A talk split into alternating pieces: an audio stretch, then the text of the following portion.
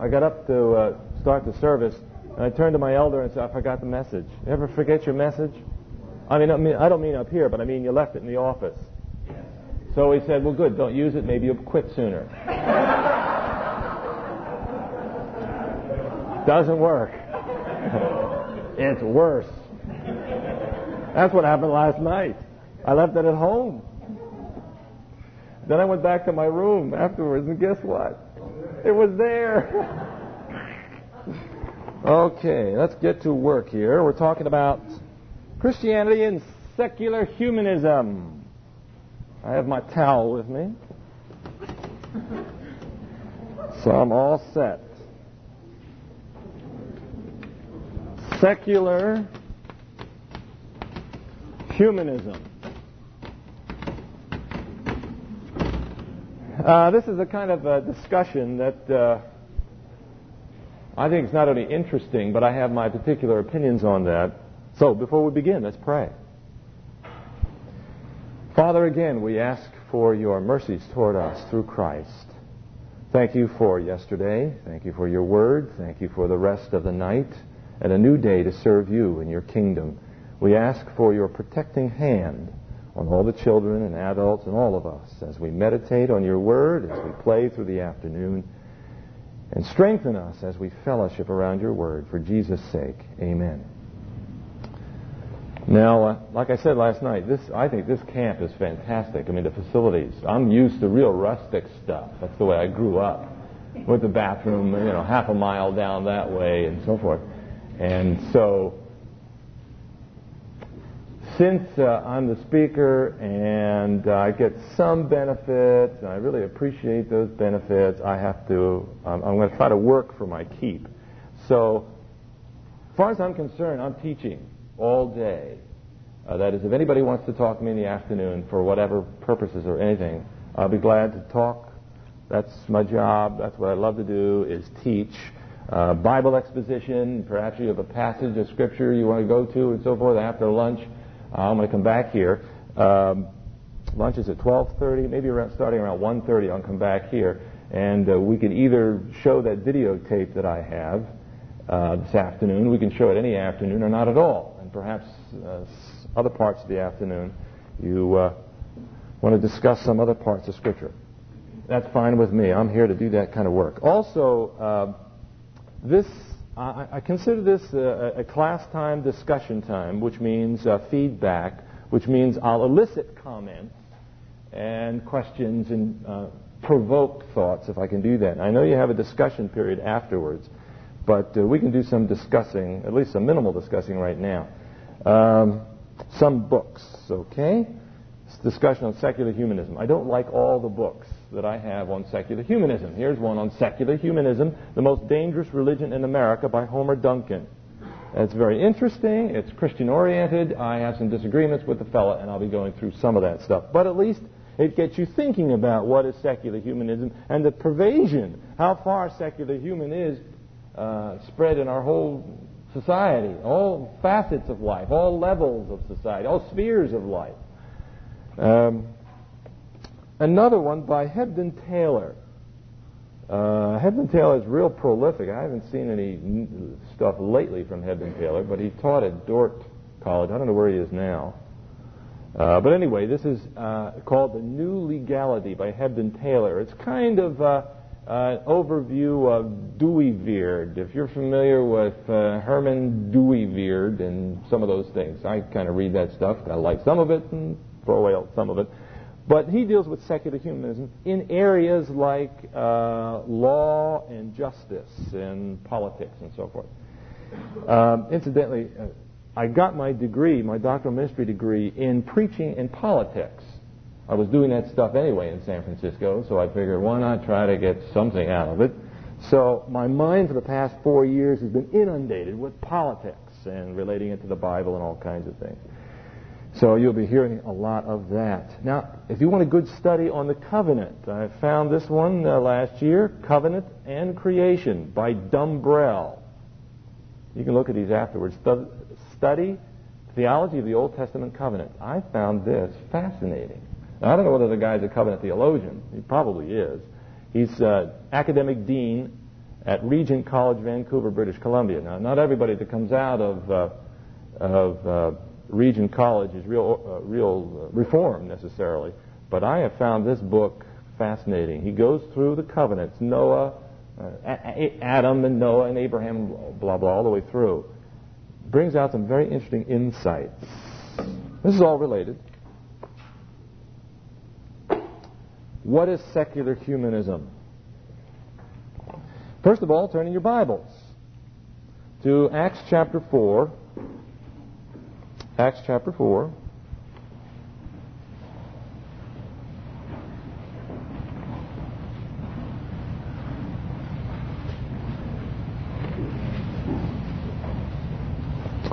Acts chapter 4, let's start reading with uh, just a couple of verses. Starting with verse 17, Acts 4:17. Now this uh, is the story of the the apostles who've been teaching. They were found teaching in the temple, and the Jewish leaders, the Sanhedrin, the Sadducees, didn't like what was going on, and so they bring them up on charges and they try to find out what's going on. Acts 4:17.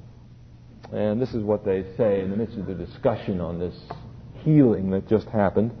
But that it spread no further. That is the message of this Jesus of Nazareth. That it spread no further among the people. Let us threaten them that they speak henceforth to no man in this name. Underline the expression in this name. Verse 18. And they called them and charged them not to speak at all nor to teach in the name of Jesus. But Peter and John answered and said unto them, Whether it is right in the sight of God to hearken unto you, rather unto God you judge.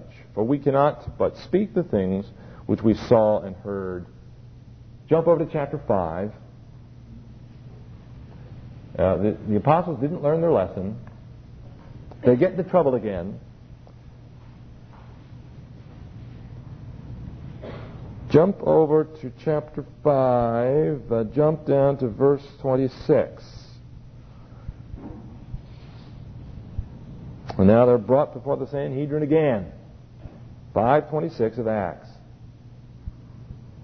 Then went the captain with the officers and brought them, but without violence, for they feared the people lest they should be stoned. Verse 27. And when they had brought them, they set them before the, the council, or literally the Sanhedrin. And the high priest asked them, saying, We strictly charged you not to teach in this name. And behold, you filled Jerusalem with your doctrine, and intend to bring this man's blood on us. But Peter and the apostles answered and said, We must obey God rather than man, and so forth. It's that expression in verse 28. We strictly charge you not to teach in the name of Jesus. Now let me go over some things on what secular humanism is, some basic definitions of what secular humanism is. Where did I put the chalk? The word secular Good Latin expression. Anybody know any Latin? Remember Latin classes? Remember when you had Latin classes? Basically, the idea of secular means uh, that which pertains to this age. That which pertains to this world or this age. Essentially, the secular part of secular humanism means that the world that we live in, the one you see, uh, the age that we live in, is sufficient we don't need to go beyond. We don't need to call in the outside gods or the goddesses or anything of the sort. We can pretty much live with what we have in this world. And, of course, the idea of humanism, the emphasis is on the ism part. Uh, a humanist is not necessarily the same as humanism. Okay, there can be Christian humanists, non-Christian humanists, but essentially, when we're talking about humanism, it's the ism part. It's the idolatry of man. Uh, Paul defines it in Romans 1. It's the worship and service of the what? Creature rather than the creator. Yeah. So it's uh, the ism part, the deification of man, or the deification of God's of man or God's creation. Of course, it's a rejection of God's creation. Secular humanism is a religion. I had a discussion, uh, another interview on a talk show a couple of weeks ago. It was in reference to the decision by Judge Hand. You familiar with Judge Hand? Judge of Louisiana District Court there, who decided that the textbooks taught secular, the religion of secular humanism. And I thought he gave a, uh, a good defense there. This is the brief, as a matter of fact. Uh, since Donna works in a law firm and uh, one of our members is a lawyer herself, uh, I can get all kinds of briefs. And this is the decision of the court. Now, since that time, Judge Hand has either rescinded it or hasn't put it into effect. But it's an excellent discussion on what is secular humanism. And the Supreme Court has defined, uh, has stated, back in the case in 1962, that secular humanism is considered a religion. Well, in the course of this interview on Channel 7, uh, of course, all they could do was mock the fundamentalist viewpoint, mock the creationist viewpoint, and they just said, how can anybody believe that secular humanism is a religion? Of course not. It has to do with science and all this kind of stuff. Well, even the Supreme Court has denominated, has called secular humanism a religion. It hasn't gone into a whole lot of definition of what the nature of religion is, but has discussed it. Um, so if anybody wants to read uh, some little brief on Judge Hand's decision, there's that. Secular humanism, the religion. It's not the religion of the 20th century. Some people want to say it's the religion of the 20th century. I don't believe it is. I think it's the religion of man, period.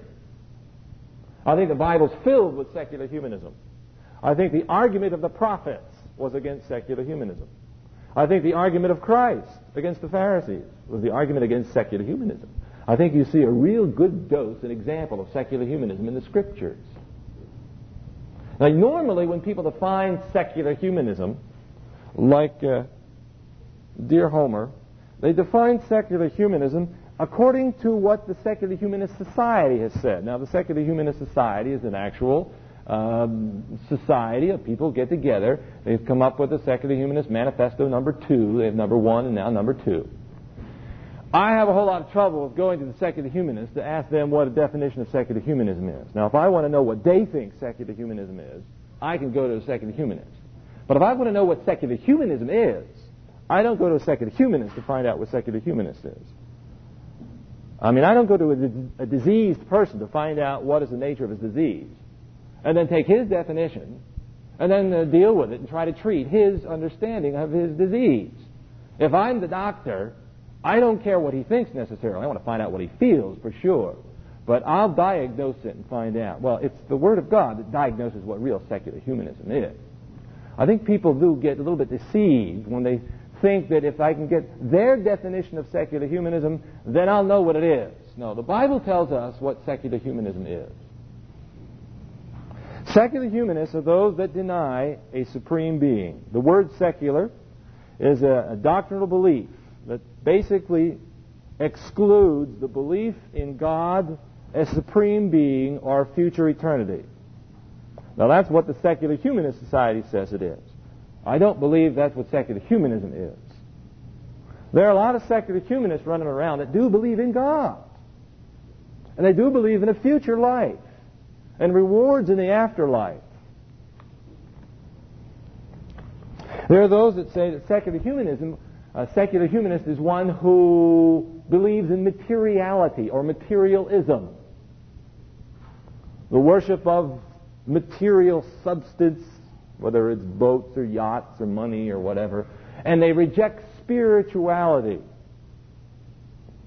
I don't believe that's an accurate definition of secular humanism because there's plenty of secular humanists that do believe in spirituality and that reject materiality. The Apostle Paul talked about those individuals. There are those that talk about secular humanists. Uh, secular humanism is that which rejects absolutes, the absolutes moral system. I don't believe that's accurate either. As Christians, our, our defense of the faith is not to teach that there are absolutes which people must follow.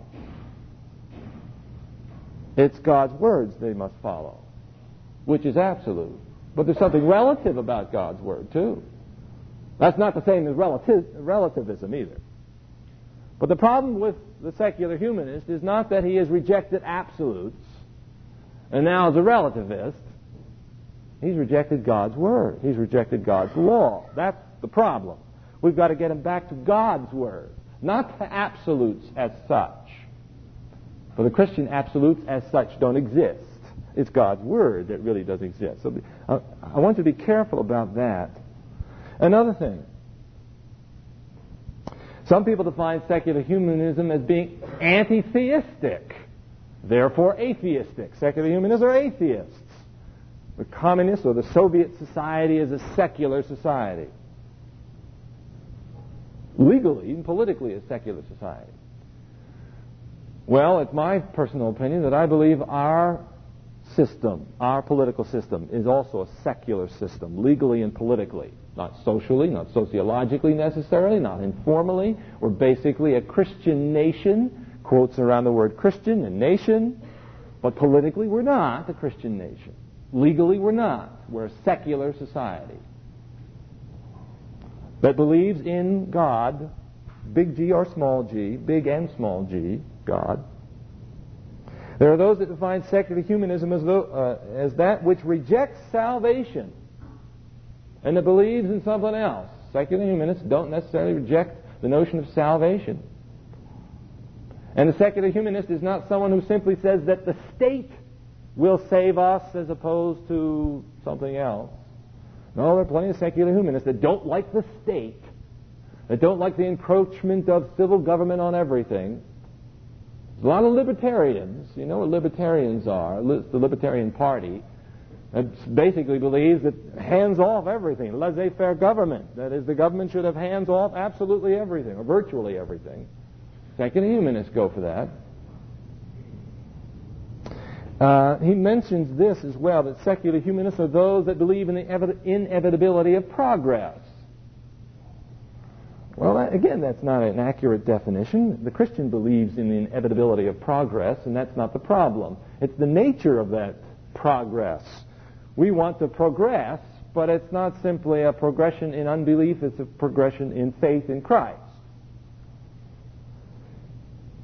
Secular humanism, this is my definition, is essentially the rejection of the lordship of Jesus Christ.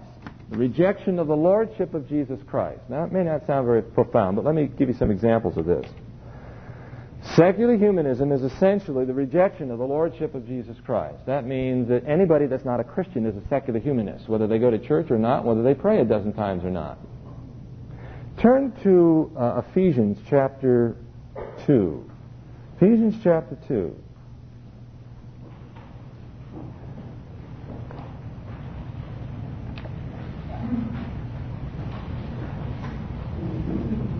Ephesians chapter 2, here is Paul's description of a pre conversion condition prior to being saved.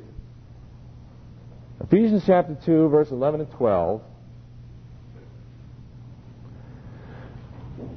Ephesians 2, 11 and 12. Wherefore, remember that once ye, the Gentiles in the flesh, who are called uncircumcision by that which is called circumcision in the flesh, made by hands, now, verse 12 is very important. Look at that. That you were at that time alienated from Christ, or separated from Christ, alienated from the commonwealth of Israel, strangers from the covenants of the promise, having no hope and without God in the world. Now, that's what it means to be lost. There's a good definition of what it means to be lost. It encompasses all kinds of things. You can spend an hour just going through that. It's without Christ. It's separated from Christ, outside the, the commonwealth, the, the community, the covenant community. Course, he's describing in reference to Old Testament Israel, but it's still outside the covenant community, the New Testament Israel for us. Strangers of the covenants, estranged from the covenant, if you will, having no hope and without God. It's the word without God that I want to capitalize on.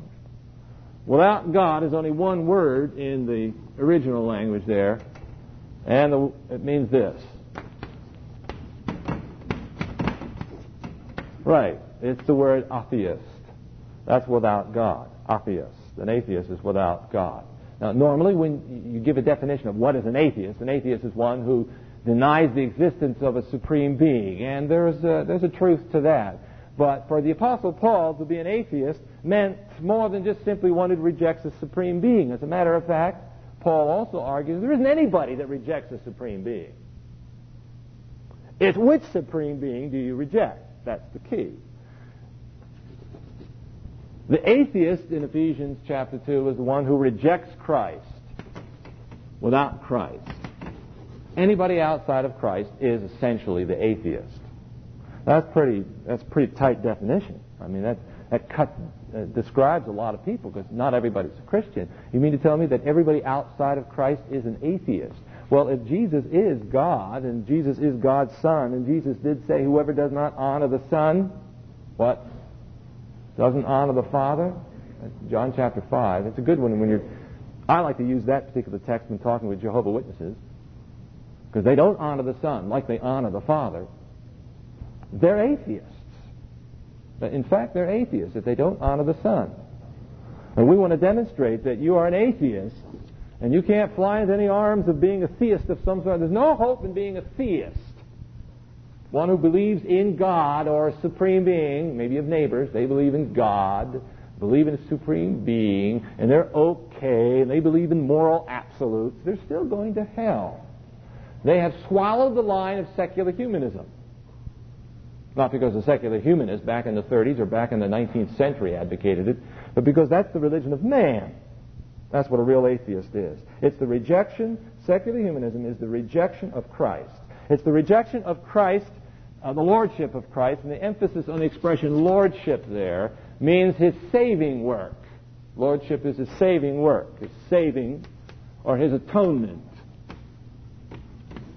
Now, uh, I want to do this little thing at 4 o'clock on uh, a comparison of covenant theology and dispensationalism. Anybody wants to come then? Uh, and I think, uh, I grew up a dispensationalist, and dispensationalists are believers in the Lord Jesus Christ. They are Christians. They are not enemies of Christ. But I do have a problem with some of the things that they teach, and I think they are bordering or playing with the notion of secular humanism. They have a little bit in their system, and maybe we who are covenant theologians have a little bit in our system too, which we got to get rid of. But in dispensationalism, you have an element of that secularizing. Uh, a book that I have studied that I thought was helpful was Daniel Fuller's book, uh, Dispensationalism and Covenant Theology, Contrast or Continuum. Have you ever read that one? Never, never seen that. That was his doctoral dissertation 30 years ago, and he finally got it in printed form. And it's an exposition of Romans chapter 10 and Galatians 3, plus other things. Now, Dan Fuller is an evangelical. He's not necessarily reformed. But I think he puts his finger right on the proper understanding of Romans 10. And we're going to get to that in a minute, as well as Galatians. And he mentioned a phrase in there that stuck with me, and that is secularizing the Bible or secularizing the covenant. So often people, Bible believers, secularize the covenant or secularize God's word. Turn to Romans chapter 10. I don't agree with everything Dan says in his book. He's a premillennialist. So I don't agree with his conclusions, but he has a very interesting analysis of Romans chapter 10. Romans chapter 10, the antidote to secularizing the scriptures. Uh, incidentally, if you have any questions, if I'm going too fast, or too slow, or you're too bored, or maybe I'm not clear enough, raise your hand, stop me, and I'll see if I can answer it. Romans chapter 10. To secularize the Word of God. Now, again, I don't think any of us, too many of us, would be persuaded if a secular humanist actually came up and started preaching or teaching us. You know, once we know he's a secular humanist, we have our guard up and we're ready to go to Dukes with this fellow. So I want to deal more with the subtle aspect of secular humanism that creeps in to Christianity itself. Uh, Romans chapter 10, verse 4.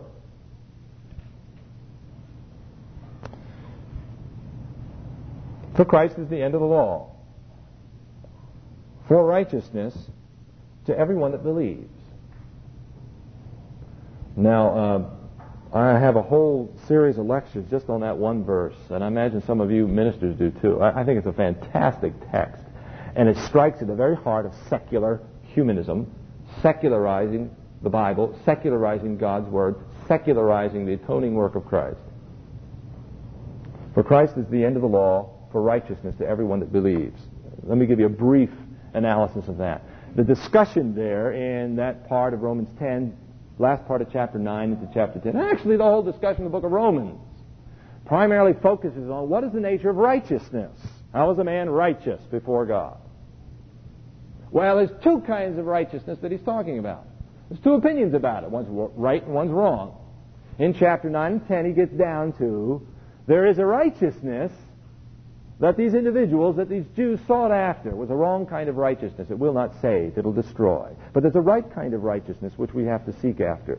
Verse 1, chapter 10, verse 1. Brethren, my heart's desire and my supplication to God is for them, this is Israel, that they may be saved. Verse 2 For I bear them witness that they have a zeal for God, but not according to knowledge. Now, here he's talking about the Jew. And it may have been the it may have been almost uh, the Judaizers. And the Judaizers were the Christian Jews. That is, they really hadn't seen the full implications of Christ. They liked the idea that Jesus is Christ, and they've accepted that. But they're still back with their old Judaism. Not the Old Testament, but with Judaism. There's a difference between Judaism and the Old Testament, okay? They have a zeal for God, an interest in God. Now, I, I think that's interesting in the light of when we talk about total depravity. Total depravity, scripturally, doesn't mean you hate God. In fact, you do hate the living and true God, but sometimes this love, this hatred of the living and true God exhibits itself in terms of a zeal for God. Even a zeal for God. He describes those those people, those Jews, as having a zeal for God. And he recognizes that people can have a zeal for God. Now he points out that's the wrong kind of zeal. That's, that's what's at stake here. It's the wrong kind of zeal. Verse 2, I bear them witness that they have a zeal for God. Chapter 2, he describes not only a zeal for God, but they have a zeal for the law of God. The Old Testament law, as a matter of fact. They love the law. They meditate upon the law. They live by the law. As a matter of fact, they love the law so much that they believe that they will have salvation by the keeping of that law. That shows you their commitment to the law. What is your commitment to God's law? They're willing to stake their eternal life on that law. They're secularists, too. They're going to hell for that. And it gives you the reason. For I bear them witness that they have a zeal for God, but not according to knowledge. Aha! Not according to knowledge. That is, if they only knew a few more Bible verses. If only they knew a little more Scripture. He's not using the word knowledge there in the sense of having to know more texts of Scripture. You know, uh, Psalm 119 talks about, Thy word have I hid in my heart that I might not sin against thee. And for years I thought that that meant memorizing Bible verses because you had to memorize that Bible verse. And every time you had to memorize a Bible verse, that was the Bible verse that you went to to teach you how to memorize Bible verses. Thy word have I hid in my heart that I might not sin against thee. It's not talking about Bible memorization. Thy word have I hid in my heart is not memorizing Bible verses. Now, it's good to memorize Bible verses. You should memorize Bible verses, but don't make hiding God's word in your heart equivalent to Bible memorization. Again, a lot of people will know a lot of Scripture and will still go to hell for it. Because they haven't seen, they haven't a zeal for God according to knowledge, not Bible memorization. I'm not knocking Bible memorization. It's the context of that hiding, which means a living out that word. Yeah. I just to share with you about um, the fair on the 4th of July. It was dedicated to uh, a way of life. all up there. And George went over there and looked at it, and it says, uh, it is required that you trust in the supreme being or another supreme being. Just like that. Uh, don't get me started on Freemasonry.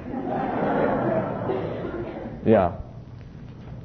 That caused a stink in our church and split it. Yeah. Over Freemasonry. It was, it was, a, it was a stupid thing. And I don't mean stupid intellectually, I mean spiritually stupid. Uh, I think Freemasonry is, among others, the epitome of uh, secular humanism. Uh, right across the street. You come, come to San Francisco and visit us. We'd love to have you visit. Across the street is the Shrine. Shriners. There's the Shriners, the Northern California headquarters for the Shrine. And the Shrine, again, is the 33rd degree of Freemasonry and all this other stuff.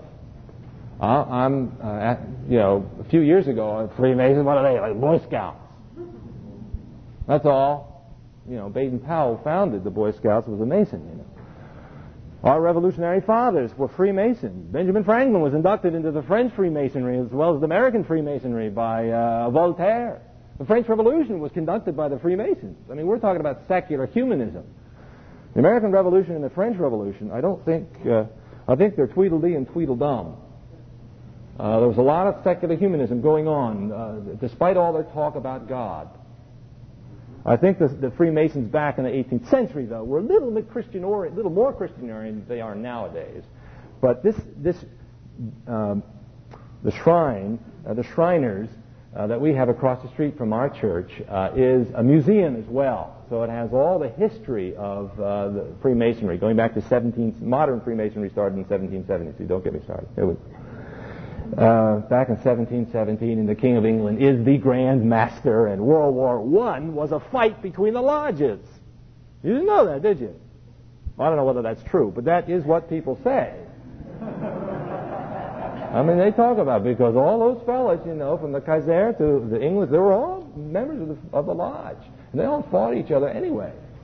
So anyway, that, that is a conspiracy theory that uh, it's always fun to study those things. Getting back to Romans chapter 10. Thanks, Lon. Talk to you later about that one. Uh, verse 3 being ignorant of God's righteousness, seeking to establish their own, that's a secular humanist, they did not subject or come under or submit themselves to the righteousness of God, for Christ is the end of the law for righteousness to everyone that believes. Now, the, the controversy is always over what do you mean by end? Christ is the end. Well, I think uh, when you, it's good to look at a dictionary or a Greek lexicon or maybe an English dictionary and look up a word and find out what it means. It's nice to do that, but remember, the lexicon is not your final standard of faith and practice. God's Word is your final standard of faith and practice. And it's how a word is used in the context that, that ultimately determines its meaning, okay? You may use a lexicon, but remember, it's the context itself. And the contrast, again, the contrast that Paul's dealing with is between the righteousness of the scribes and Pharisees versus the righteousness which is by faith in Christ. Two different kinds of righteousness. Two different laws. The law of works, he says in Galatians, Romans 3, the law of works, or the law of faith.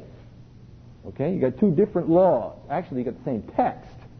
You can look at the same text and come up with two different law systems altogether. And depending how you, how you look at those, that Ten Commandments, for example, will determine life or death, eternal life or eternal death. And Christ is the end. And, and, and I'll contend that the expression end is referring back to the scribes and the Pharisees. He's the end to righteousness. He's the end to law. You see, the Jews believed in the law as an end in itself, obedience as such. Another philosopher that I always like to contend with, a German philosopher, his name was Immanuel Kant. Oh, what a name. Immanuel Kant. Immanuel Kant was he was a Lutheran. He was a pietist. I mean, he was a, had a Christian upbringing and all that other stuff. But he wanted to create a moral system, the uh, the moral the, the, the moral imperative, uh, the, the moral law based not upon God's word. I mean, he may have believed God's word, but he believed God's word was based upon this this this moral imperative, this end in itself. And the Apostle Paul comes along and says, No, Christ is the end of the law. Christ is the end of the law as an end in itself. Christ is the end of righteousness as an end in itself. Christ is the end of the law. And again, when it talks about Christ, it's not simply talking about Christ as the second person of the Trinity. Granted, it's Christ in his atoning and saving work. Remember that. A lot of people will believe that Christ is the end of the law and not realize that this is referring to Christ in his saving work. Christ is the end of the law. So when I look at the law, I must look at its end. What is the end of the law? It's Christ. Christ is the end of the law. Now, that doesn't mean you don't obey God's word, but it means you don't obey God's word without Christ. You don't obey God's word without Christ. You obey God's word in Christ. That's the only way to obey God's word. When the Apostle Paul offered God's law, he didn't simply say, well, just as long as you have God's law, that's what counts. Well, you may not have Christ, but just as long as we advocate God's law. Well, again, there is some benefit. There's some benefit. Jehu experienced some blessing from God by obeying his word. His next uh, three, four sons, they, con- they continued to live and be kings. After that, they were cut off and wiped out. There is no eternal benefit in obeying, no eternal benefit in obeying God's law. We don't offer God's law as such. We offer God's law in Christ, and that makes all the difference. The world of difference. And that's why in the Old Testament, when it talks about obeying the law, it's talking about obeying Christ, in fact. Because we've got to see that Old Testament in Christ. We've got to see Abraham in Christ. And so often we want to look at the Old Testament outside of Christ. I was listening to a, a, a lady preacher on TV forget her name. And uh, she's the up and coming lady preacher on TV. And she was giving a Bible lecture on Joseph. And Joseph had a dream. You have a dream? God has a dream for you. you too can have this dream if you follow what Joseph had. And Joseph had all these conflicts, all these roadblocks to his dream. But he interpreted this fellow's dream. He interpreted Pharaoh's dream. He interpreted these other dreams. You see, when he put the other people's dreams before his dream, God began to bring his dream fulfillment. What's the message of Joseph about? It's the message of God has a dream for you. You have a dream too. You just live up to that dream and God will take care of you. Now there's all kinds of religious language in that, spiritualizing language in that, but that's to secularize the text. The story of Joseph is not the story about his dreams.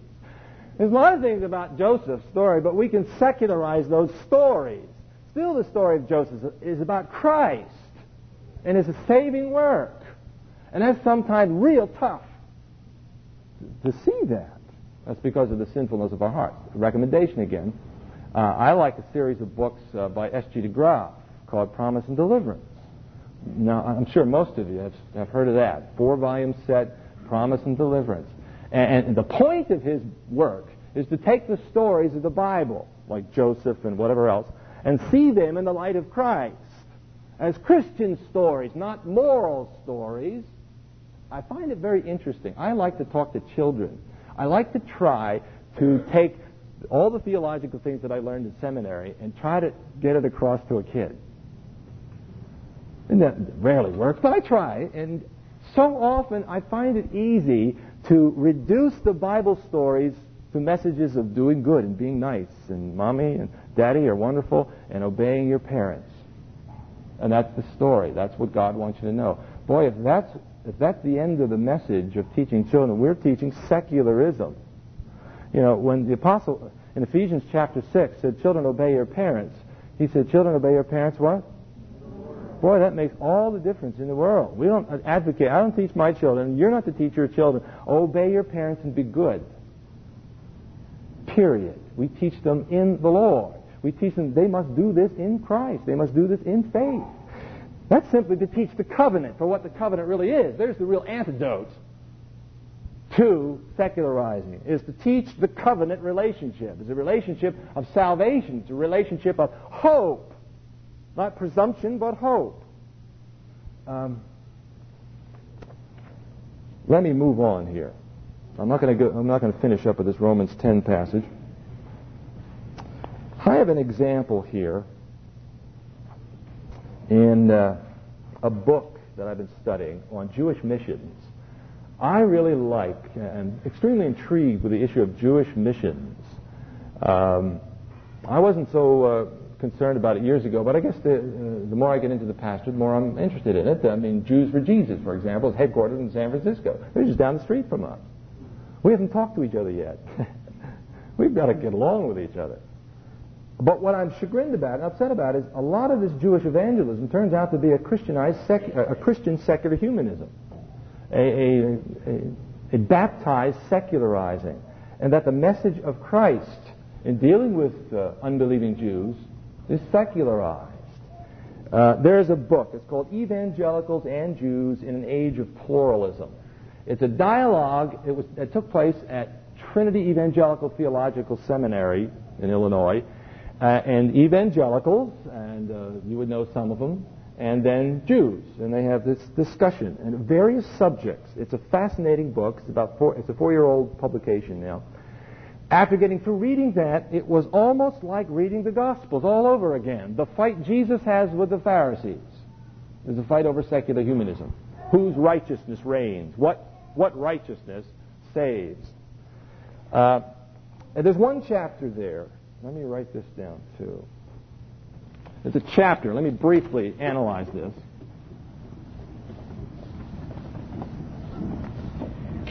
There was a chapter on mission, mission to the Jews by a gal named Blu Greenberg. Think of Blue Green, Blu Greenberg. She's a she's a Jewish uh, lady, and she's critiquing the evangelical approach. This was done at an evangelical seminary, like I said. There's a difference between proselytizing, proselyte, and witness. Uh, she doesn't like to be proselytized, but she doesn't mind being witnessed to. This is how her distinction. Incidentally, the word proselyte. Some people get scared with the word proselyte. We want a proselyte. It's used in the Old Testament. The Septuagint uses the word proselyte. Simply, the word basically means those that come in. It was the stranger, not the Jew, who was the proselyte. So you have proselyting in the Old Testament.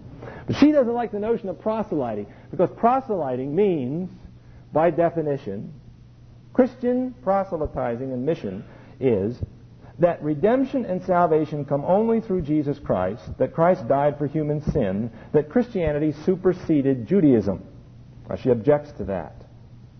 Uh, for her, being a Jew is being a chosen one, the elect. Divine election is not in Christ.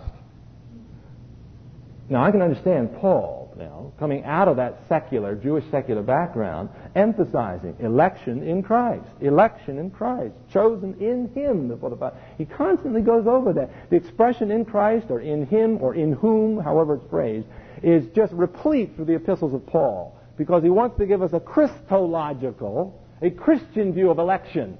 Believing in predestination, you know, doesn't make a Calvinist. Calvin's whole point was it was in Christ. That's the difference. Any other kind of predestination turns out to be a fatalism. Keep going here. Now I'm going to do a little bit reading. Um, I know it's tough to listen to someone while he reads, but try to bear with me. She reacts to this proselytizing because whenever the good news of the gospel of Jesus came to town, it turned out to be the bad news for the Jews. She says whenever Christian devotion was at its highest, anti-Semitism was also at highest.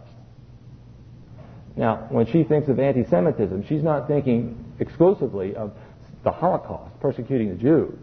So far as she's concerned, the mention of Christ and the advocating of Christ is anti-Semitism.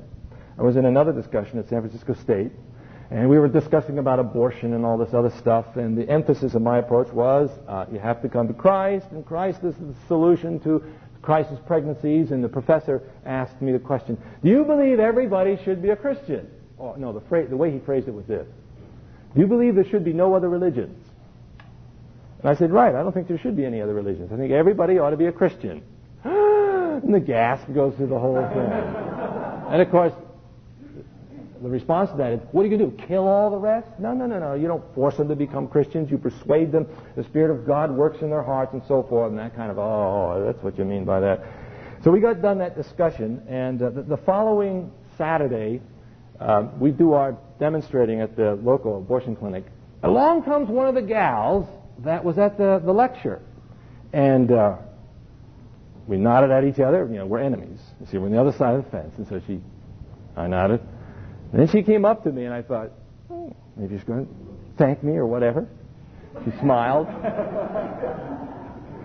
and she said to me, real clear and plain, I've never heard such anti Semitic, racist bigotry in all my life. And she walked into the clinic, and I said, Well, thank you. and the people I was picketing with, they said, What did you say to her, for heaven's sake?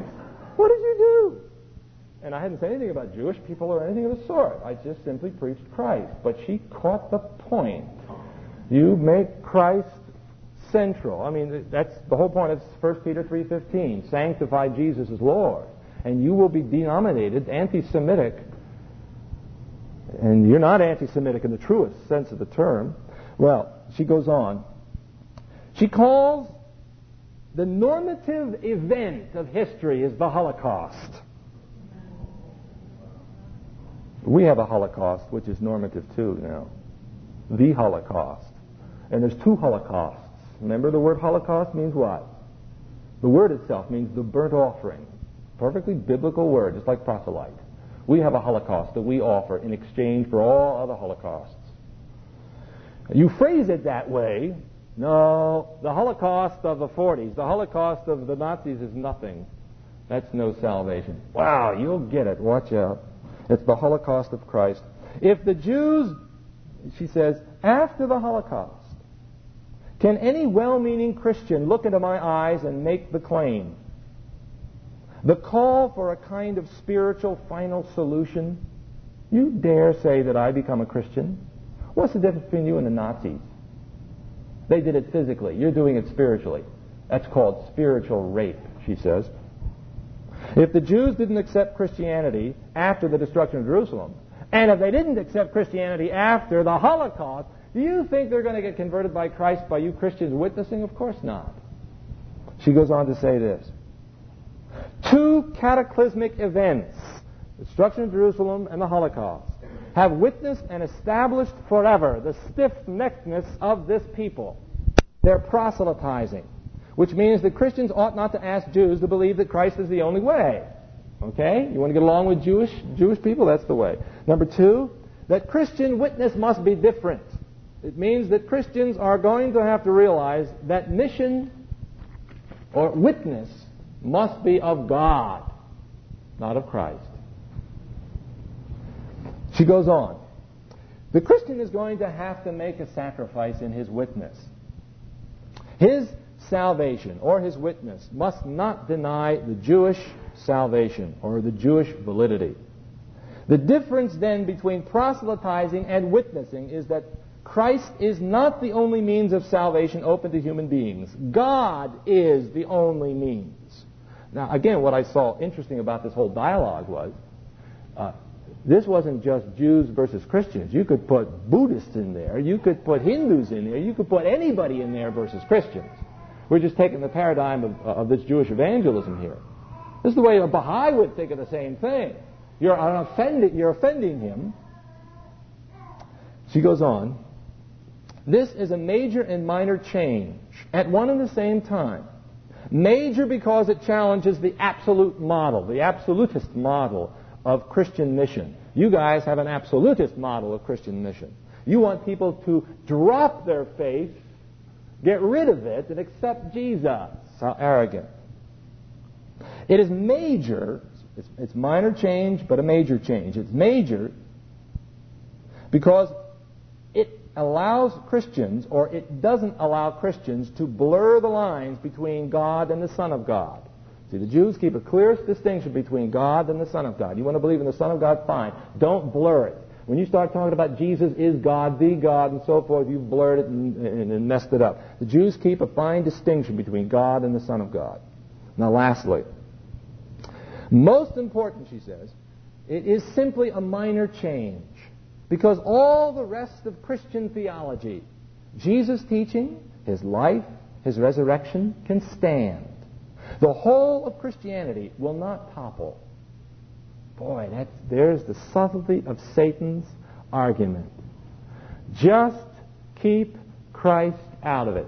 Or, this is the way it's normally phrased, keep Christ in Christmas. keep him there. No one will argue with you about that. Just as long as he's confined to his territory. The whole of the Christianity will not topple. Its tenets will barely be altered. Its faithful will hardly be shattered. What assurance do we have of this? We can point to the traditions that gave up this conversionary ghost and have still survived. Example, Roman Catholicism, for which ecumenism renewed itself rather than diminished in its strength. Our second proof comes from Rabbinic Judaism. It was vir- proselytizing was virtually eliminated from the first century Jewish commonwealth, and yet this commonwealth continues to thrive and so forth. There is the lie of Satan. Let's finish up with Acts chapter 5. Acts 5, verse 28. All she's saying here, and there was another text, another chapter in there, where the rabbi believed in the new birth.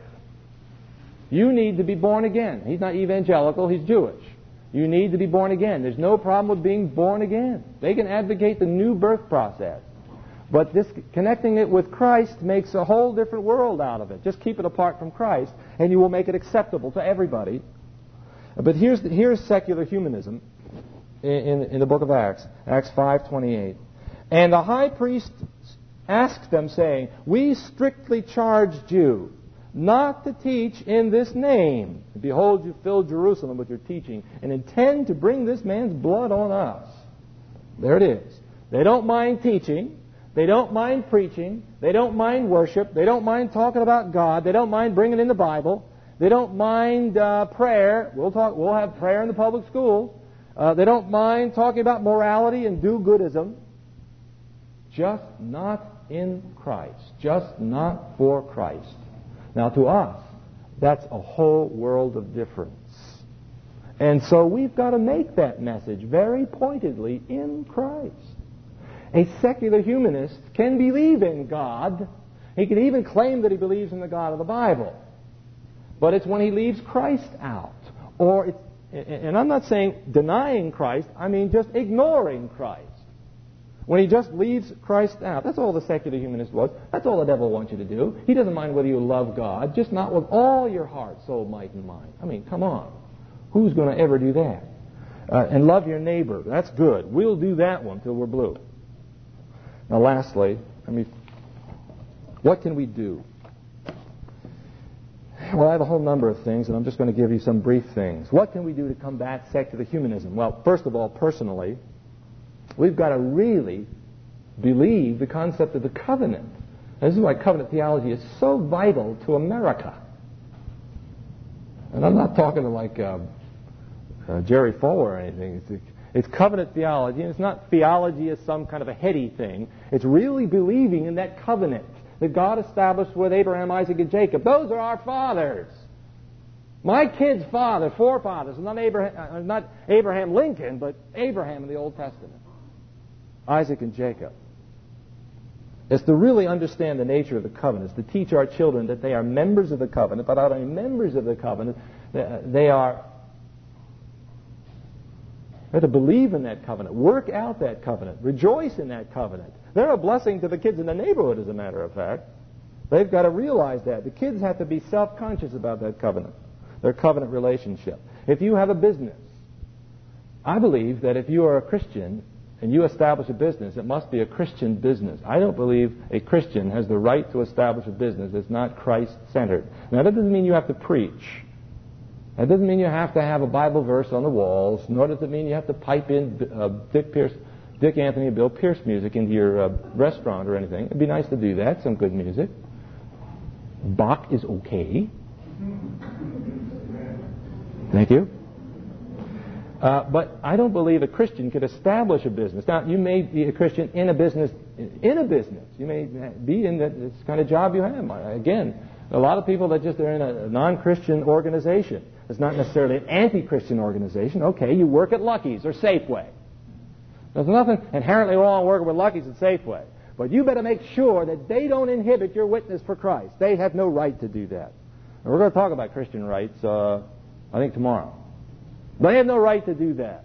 If you're going to sign up and join an organization, they have no right to curtail your worship on the Lord's Day and keeping the whole Lord's Day holy. They haven't got a right to do that. And for you to say, well, it's the job or the boss wants me to do it, I think it's the fall into secular humanism or an element of it. Well, that's one thing on the personal level, and there's some other things maybe you want to discuss later on. And then lastly, publicly, uh, again, it's my opinion that our Constitution, and I had to do a lot of constitutional studies, is essentially a secular humanist document. It's not a Christian document. It has Christian elements in it, thank God for that. But Article 6 of the Constitution reminds us that religion shall not be a test of office. Well, I don't think anybody's religion should be a test of office. I do think that the Christian faith should be a test for office. Absolutely. You want to call that a religion? Fine. I have no problems with that. But I don't think that's right simply to have a constitution as such. Now, maybe those men, men maybe the majority of them were so-called believers and Christians and so forth, but it is not a Christian, politically, legally, it's not a Christian document. It is basically a secular document. And ever since 1947, the Supreme Court has been carrying that through. Ever since those decisions, since 1947, uh, I forget the justice's name. Anyway, uh, he has been carrying through the logical consequences of our founding fathers. The Mayflower Compact, which is a Christian document, is not a legal document in the United States. The Declaration of Independence is not a legal document in the United States. Because it's not a Christian document either, as a matter of fact. The Constitution says that it is the supreme law, Article 6 again, says it is the supreme law of the land on which all controversies are to be judged at all levels of society. It is the supreme law of the land. I'm going to argue with that. And say, no, the Word of God is the supreme standard of faith and practice. Uh, Leonard mentioned to me earlier, you're going to say anything about lawyers. Boy, I have a special heart for lawyers, uh, Christian lawyers too. And it's so easy for, for Christian lawyers to just succumb to this secular humanism. They're trained in it. They're taught the whole thing. They're beaten over the head with this uh, in their schools. Hopefully not in the Christian law schools. There's only one Christian law school that I know of. Two. Two.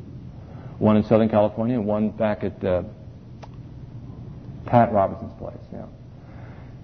Secular humanism means the rejection of Christ. We have to be very careful. Write your congressman. Uh, I'll say this. Don't waste your time writing non-Christian congressmen unless you want to witness to them. Write your Christian congressman. I have a, uh, I have a bone of contention with Everett Koop. Uh, Dr. Koop is a Christian, born again Bible believer. I know him. Um, I think he's compromising the faith. Uh, it's not what he says. I don't object to what he says. It's what's left out. He said on television, brightly and clearly, when he was asked about God's law and AIDS and judgment and so forth, I don't have the luxury to answer that in this office. Pooh, you don't have the luxury. You belong to the Lord Jesus Christ before you belong to the president or anybody else. And before you belong to your employer, you belong to the Lord Jesus Christ. Don't let them curtail that witness at all. Let's pray. Father, make us aware of the, the subtlety of Satan and how he would like to simply mollify the, the message of Christ, simply tone it down. We pray that the, the confession of the apostle will be our confession that Jesus is Lord of all, and that in all things Christ must have the preeminence. May we not be deceived on the public level, let alone in the private level that we can get away with Christ, that we can do away with Christ even in a little area, that we don't have the luxury in our jobs or the luxury at home to bring up Christ. We don't have the luxury not to, Lord, and give us the boldness to live for Him. For Jesus' sake, amen.